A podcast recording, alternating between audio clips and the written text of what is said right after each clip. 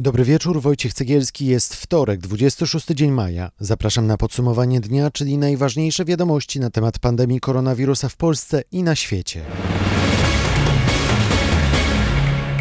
11 nowych ofiar śmiertelnych i 209 nowych zachorowań.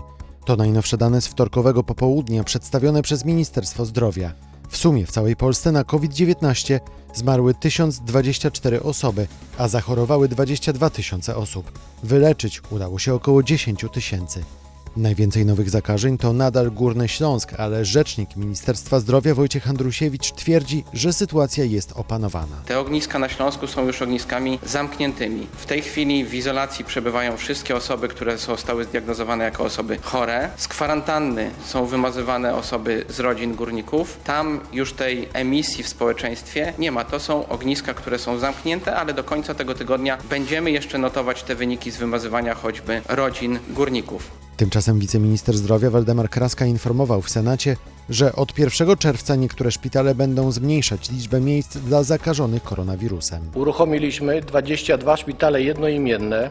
Łączna liczba dostępnych łóżek w tych szpitalach to jest 7424. Liczba respiratorów w tych szpitalach to jest 884. Od 1 czerwca nastąpi sukcesywna redukcja liczby miejsc dla pacjentów z COVID-19 w obecnych szpitalach jednoimiennych celu przywrócenia normalnej ich pracy. W środę rząd ma ogłosić dalsze decyzje o odmrażaniu gospodarki. Właśnie na środowy poranek planowane jest posiedzenie zespołu kryzysowego. Na tym posiedzeniu powinny zapaść ostateczne rozstrzygnięcia.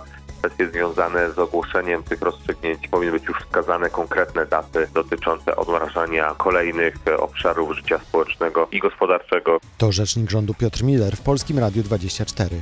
Nadal nie wiadomo, czy na wakacje będzie można wyjechać za granicę.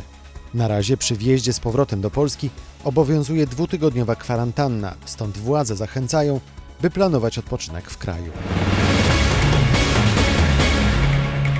O niemal 0,5% wzrosło w Polsce bezrobocie. Według danych Głównego Urzędu Statystycznego w kwietniu bez pracy było 5,8% Polaków, podczas gdy w marcu 5,4%. Część ekspertów uważa jednak, że mogą nie spełnić się najgorsze obawy co do gospodarki w Polsce. Ekspert rynku pracy Mateusz Żydek mówił Polskiemu Radiu, że w następnych miesiącach jest szansa na poprawę, bo przedsiębiorcy nie są już w niepewności. Część tak naprawdę tych miejsc pracy już niestety została zlikwidowana, co zresztą widzimy tak po tym wzroście bezrobocia. Tego się pewnie w krótkim czasie nie da odbudować. Miejmy nadzieję, że faktycznie to tempo będzie malało dzięki tym rozwiązaniom wprowadzanym przez rząd. Jest już to solidny pakiet, który pozwala myśleć o tym, że to tempo wzrostu bezrobocia nie będzie tak dynamiczne jak w przypadku tych ostatnich danych z GUS-u. Premier Mateusz Morawiecki, który odpowiadał dzisiaj na pytanie internautów, zapewniał, że tarcza antykryzysowa, czyli specjalny pakiet ułatwień i ulg, ma za zadanie chronić przedsiębiorców. Ci zaś, przynajmniej niektórzy z nich, będą mieli nowe ułatwienia. Od 1 czerwca będą mogli korzystać z wirtualnych kas fiskalnych. Chodzi o kasy instalowane na tabletach czy smartfonach. Przemysław Koch z Ministerstwa Finansów zapewnia, że nowe rozwiązanie jest bezpieczne. Nowatorską metodą, którą zastosowaliśmy w kasach wirtualnych, to metoda budowania łańcucha zwana document chain. Jakakolwiek manipulacja przy paragonach, w szczególności usunięcie paragonów czy dodanie dodatkowych paragonów spowoduje przerwanie ciągłości łańcucha, a w oparciu o algorytmy sztucznej inteligencji po stronie Ministerstwa Finansów taka sytuacja zostanie w sposób natychmiastowy wykryta i uruchomione zostaną procedury kontrolne. Paragony będą wystawiane w formie online, chociaż nie zniknie obowiązek ich wydruku. Na całym świecie na COVID-19 zmarło dotąd 349 tysięcy osób, a łączna liczba zachorowań to 5 milionów 600 tysięcy. To wtorkowe dane naukowców z amerykańskiego Uniwersytetu Johnsa Hopkinsa w Maryland. Najgorzej wciąż jest w Stanach Zjednoczonych, gdzie liczba ofiar przekroczyła 100 tysięcy, a liczba zakażonych to 1 700 tysięcy.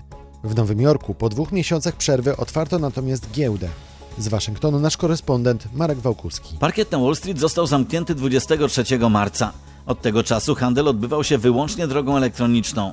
Dziś ponownie rozległ się słynny dzwonek. Uruchomił go gubernator Nowego Jorku Andrew Cuomo, który miał na twarzy niebieską maseczkę medyczną. Zgodnie z nowymi regulacjami na parkiecie może na razie przebywać tylko 1 czwarta maklerów. Ich stanowiska oddzielono przezroczystym plexiglasem. Nie mogą oni dojeżdżać do pracy środkami komunikacji miejskiej, a przy wejściu do budynku mierzona jest im temperatura. Maklerzy musieli też podpisać oświadczenia, że w razie infekcji koronawirusem nie będą domagać się odszkodowania. Dyrektor nowojorskiej giełdy Stacy Cunningham napisała na Twitterze, że otwarcie parkietu jest ważnym krokiem w procesie odmrażania amerykańskiej gospodarki. W pierwszych godzinach handlu wskaźnik Dow Jones wzrósł o ponad 2%. Epicentrum pandemii to teraz Ameryka Południowa. W Brazylii, gdzie wirus rozprzestrzenia się najszybciej, jest już 23,5 tysiąca ofiar i 377 tysięcy zakażeń.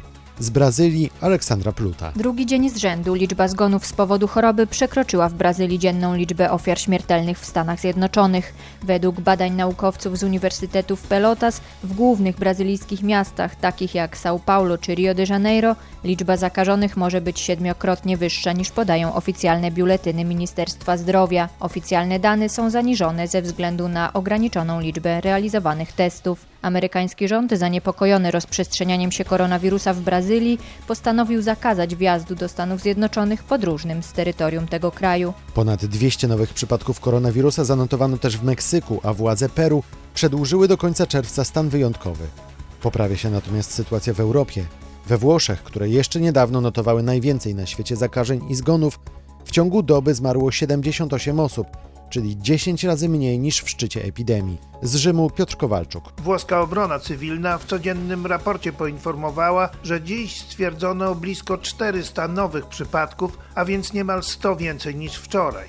Pozostałe dane świadczą o konsekwentnej poprawie sytuacji epidemiologicznej. W pięciu z 20 regionów nie stwierdzono żadnych nowych zakażeń, a w dalszych ośmiu ich liczba nie przekroczyła 10.